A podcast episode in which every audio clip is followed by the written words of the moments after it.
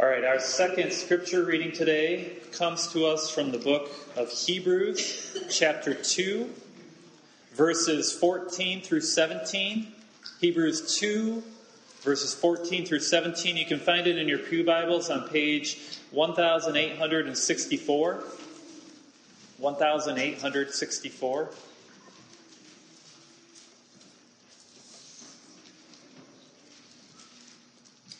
Hebrews 2, verses 14 through 17.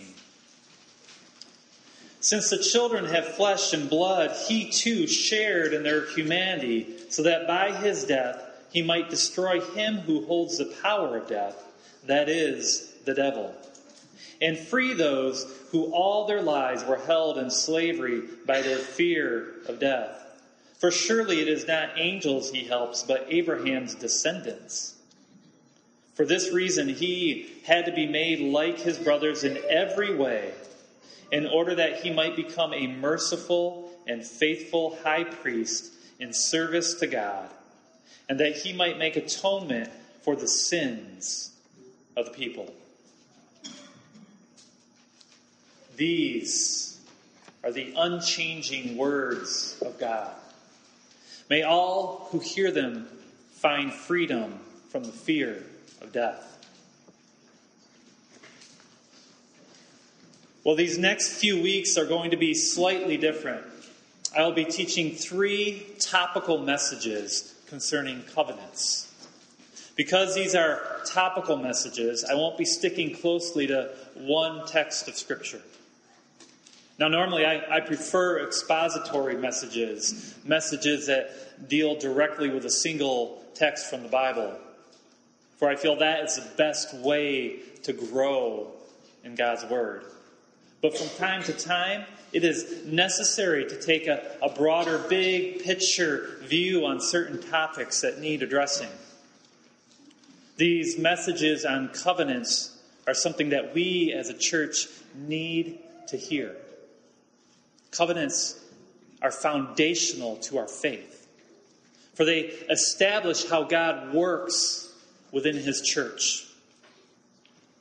For us to move forward, we must have a proper understanding of what it means to be a covenant people of God.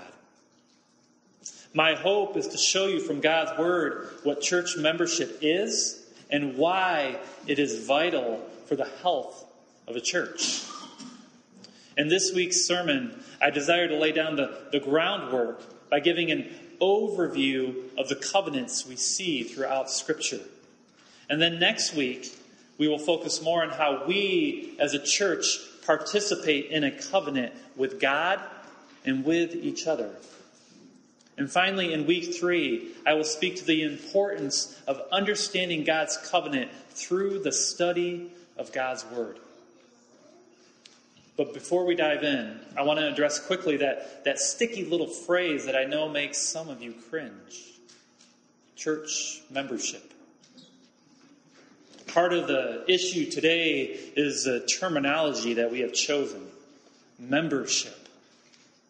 When one hears the word membership, what, what typically comes to mind is either a fancy country club or, or a big bulk warehouse. Uh, with, the, with the first, it conveys the message that one needs to be rich to join. Membership is for the wealthy and for the prestigious people of our world. And with the second, it's all about saving money by buying in bulk. Here, membership seems more like a sales pitch, trying to convince a person to buy into the, the company's product. Neither of these pictures conveys what we, what we mean when we talk about church membership. That is why I think the word covenant is a better word to use. For this is what we are truly talking about. So, what is a covenant? In the Old Testament, they use the word, the Hebrew word, berit. It means a relationship formed through oaths and bonds and it involves mutual, though not necessarily equal, commitments from both parties involved. Sometimes a covenant can look, look and act like a command. The Mosaic covenant has this feel with its Ten Commandments and the many other laws that God gave to Israel. And usually these types of covenants are conditional in nature. In other words, one party promises to do one thing if the second party will be faithful in doing another thing. For instance, God promised to pour out his blessings upon Israel if they would obey his commands. And he promised to curse them if they did not. It was a conditional covenant. However, some covenants look and act more like promises. The Abrahamic covenant feels this way. God promised to bless the whole world through Abraham's seed, no strings attached. It was God's oath to Abraham. And Abraham didn't have to do anything to receive it. He only needed to trust that God's word was true. The most common covenant that we see in our world today is a covenant of marriage. And this paints for us a good picture of what we mean when we talk about church membership. For those of you who were in our couples Bible study, uh, if you remember, you will, you will understand the importance of making a covenant with one another. The husband and wife, they make vows to each other to love and to honor care for and to protect, to lead and to submit according to their roles. Marriage, it, it, foreshadows for us the, the covenant bonds that we see in the church as well. But we'll talk more on that next week. For now, the question that needs to be asked is this Why does God establish his church? Through covenants. Well, there are a number of reasons, but first and foremost is that God is a covenant being. God works in covenants because he covenants within himself in the three persons of the Trinity. His very existence is a covenant between the Father, the Son, and the Holy Spirit. They live in devotion to each other. And each person of the Trinity takes on different roles. For instance, we, we see these different roles in the Gospels when Jesus becomes a man. The Father took on the position of headship, so he is to lead the other two. Likewise, the, the Son submits to the Father's authority in all that he does. John laid this out plainly in his Gospel. John chapter 5, verse 19. Jesus gave them this answer I tell you the truth. The Son can do nothing by himself, but he can do only what he sees his Father doing. Because what the Father does, the Son also does. Jesus and his Father are in covenant with one another. As created beings in God's image, humans by nature are also covenant beings. It's, it's not as if God created man and then decided, hmm, I think it'd be a good idea to form a covenant with these people. No. It's more like man was built for covenants. Because as image bearers, humans follow after their creator, who is within himself a covenant being. So, all throughout Scripture, we see God interacting with his people by means of covenants. We saw this in our first Scripture reading for today Genesis 1, verses 27 through 29. So, God created man in his own image. In the image of God, he created him. Male and female, he created them. God blessed them and said to them, Be fruitful and increase in number. Fill the earth and subdue it. Rule over the fish of the sea and the birds of the air, and over every living creature that moves on the ground. Then God said, I give you every seed bearing plant on the face of the whole earth, and every tree that has fruit with seed in it. They will be yours for food. Here we see God's first covenant with Adam. In it, we see both promise and command. The promise is that Adam would be given rule over the whole earth, while the command was for him to be fruitful and increase in number. In this covenant, God granted to Adam kingship. And as king, Adam was responsible to expand God's kingdom throughout all the earth. Yet God wasn't finished there. Look at Genesis 2, verse 15. The Lord God took the man and put him in the Garden of Eden to work it and take care of it. Here we see that Adam was to work and to take care of the garden. He was to maintain it, keeping it pure. Eden was God's sanctuary, a holy place that should not be touched with evil.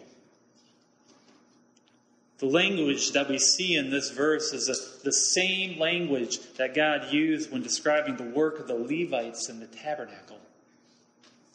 In Numbers 3, verses 5 through 8, we, we see this language. The Lord said to Moses, Bring the tribe of Levi and present them to Aaron the priest to assist him. They are to perform duties for him and for the whole community at the tent of meeting by doing the work of the tabernacle.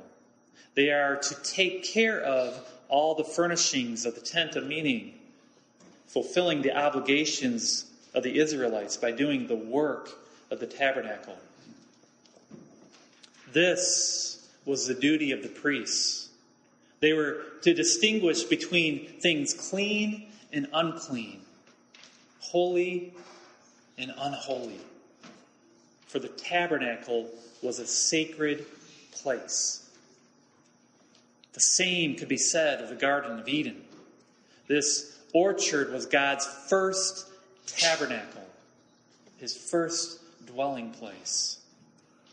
And Adam was to act like a priest, keeping it holy unto God. And finally, we see the last role that God placed upon Adam Genesis 2, verses 16 and 17. And the Lord God commanded the man, You are free to eat any tree in the garden, but you must not eat from the tree of the knowledge of good and evil. For when you eat of it, you will surely die. Here we see God giving his law to Adam. The thing to notice is that God gave this command before Eve was created. Part of Adam's duty was to speak for God to his wife. In essence, he was to be a prophet for her. So we see these three duties that were placed upon Adam this role of prophet, priest, king. As king, he rules over the earth on God's behalf. And as priest, he, he stands between creator and creation, making sure the people are pure and righteous as they come before a holy God. And as prophet, he communicates for God to God's people. Yet we all know that Adam failed at these roles. He did not communicate God's word accurately to his wife. For when the serpent asked Eve about the fruit, she added in the command to not even touch the fruit, something that God did not say. And Adam did not protect God's sanctuary. He did not keep it holy. For he allowed the serpent to speak freely words against God. And Adam did not rule over his creation. Rather, he obeyed the commands of the devil. And so this first covenant was broken, and sin entered the world. Yet, all throughout Scripture, we see God working among his people through this same use of a prophet, priest, king covenant. Take, for instance, Noah, Genesis 9, verse 1. Here we see the kingly covenant restated. Then God blessed Noah and his sons, saying to them, Be fruitful and increase in number and fill the earth. Just like Adam, Noah and his sons were to expand the boundaries of God's kingdom. Or how about Abraham? Genesis 17, verses 6 through 8. I will make you very fruitful. I will make nations of you, and kings will come from you. I will establish my covenant as an everlasting covenant between me and you and your descendants after you for the generations to come, to be your God and the God of your descendants after you.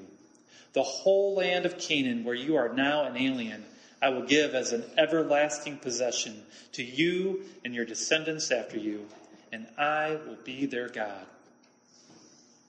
Again, we see the same kingly covenant that was given to Adam. And then there was Moses, where God's prophetic covenant was on display. God repeatedly told Moses to speak his words to both the Israelites and to Pharaoh. Yet Moses was afraid to go. So he tried to come up with these excuses as to why he should not go. Then in Exodus 4, verses 10 through 12, we read this Moses said to the Lord, O Lord, I have never been eloquent, neither in the past nor since you have spoken to your servant. I am slow of speech and tongue. The Lord said to him, Who gave man his mouth? Who makes him deaf or mute? Who gives him sight or make him blind? Is it not I, the Lord? Now go. I will I will help you speak and will teach you what to say. Moses was to be a prophet to both Pharaoh and to the nation of Israel, speaking to them on God's behalf. And later in the book of Exodus, we see God's priestly covenant being expressed. Exodus 19, verses 5 and 6. Now, if you obey me fully and keep my covenant, then out of all nations you will be my treasured possession. Although the whole earth is mine, you will be for me a kingdom of priests, a holy nation. These are the words you are to speak to the Israelites. Now, we actually see all three covenants in this passage here, but I want to point out the priestly covenant. In Israel, we see a nation of priests. God's chosen were to be a holy people, acting as mediators between Yahweh and the rest of sinful humanity. to aid them in these duties, God he separated out the roles of priest, prophet, and king. As we read previously, the, the Levites were to work and take care of God's sanctuary. There was a covenant between the people and the priests. The other tribes, they would provide sustenance to the tribe of Levi, while Levi would act as intermediaries between God and his people. And through David, God separated out the role of king. He promised to David that his heir would have an everlasting rule over his kingdom. So there was a covenant between the king and the people. The king would provide leadership and protection and hopefully a growing kingdom, while the people would pay taxes and give up their male children to fight in the king's wars. And through men like Moses and Nathan and Elijah and those who would follow after them, God separated out the role of prophet. They would speak the words of God to his people, and the people were to listen. Of course, just as Adam fell, so too did the nation of Israel. False prophets came along, speaking only things that people wanted to hear. And priests did not keep God's sanctuary holy as Israel drifted off into idolatry. And the kings, they did not expand the kingdom to the ends of the earth. Rather, the nation, it split into two. And both kingdoms were eventually over, overrun by more powerful nations. The old covenant failed. Not because God was unfaithful, but because man was sinful. In many ways, both Adam and Israel as a nation paint a picture for us of man's inability to be the prophet, priest, king that God desires of his children. A new covenant had to be made. God needed someone who could faithfully execute the role of prophet, priest, king on behalf of mankind. Enter in Jesus. Jesus is fully God, yet he is also fully human. Seeing as mankind's first representative, Adam, could not fulfill God's covenant, another human representative would have to take his place. This is why Jesus had to become a man. Even though he is fully God, only a man could rescue humans from their sins. So Jesus humbled himself, taking on this role of prophet, priest, king. Listen to God's words from the book of Hebrews. First, we see Jesus as God's prophet. Hebrews 1, verses 1 and 2. Hebrews 1, verses 1 and 2. In the past, God spoke to our forefathers through the prophets at many times and in various ways. But in these last days, He has spoken to us by His Son, whom He appointed heir of all things, and through whom He made the universe. Jesus is the prophet that will, that will not speak falsely. He conveys God's message with clarity and precision. And in Hebrews, we also see Jesus as God's high priest. Hebrews 2, verses 14 through 17. Since the children have flesh and blood, he too shared in their humanity, so that by his death he might destroy him who holds the power of death, that is, the devil, and free those who all their lives were held in slavery by their fear of death. For surely it is not angels he helps, but Abraham's descendants. For this reason, he had to be made like his brothers in every way, in order that he might become a merciful and faithful high priest in service to God, and that he might make atonement for the sins of people. Here we see that Jesus is a merciful and faithful high priest in service to God. He can only fulfill this role because he is fully human. Yet he is not just a priest, and he is not just a prophet, but Christ is also a king. Hebrews 1, verses 8 and 9. But about the Son, he says, Your throne, O God, will last forever and ever and righteousness will be the scepter of your kingdom. You have loved righteousness and hated wickedness. Therefore, God, your God, has set you above your companions by anointing you with the oil of joy. Here we see a description of God sitting high upon his throne. Yet the author says that this description of God as king is really describing the Son. Jesus isn't just a prophet, and he isn't just a, a priest. Jesus is king. This is the essence of the new covenant. Christ is the new Adam, our new representative, fulfilling the prophet, priest, king covenant. He conveys God's message clearly. He is the protector of God's sanctuary. And He is the one who expands God's kingdom. Christ is this new covenant man. He steps in where Adam failed. As prophet, he, he represents God perfectly by doing and saying all that the Father asks of him. As a priest, he, he turns unholy men holy through his sacrificial blood that was poured out on the cross.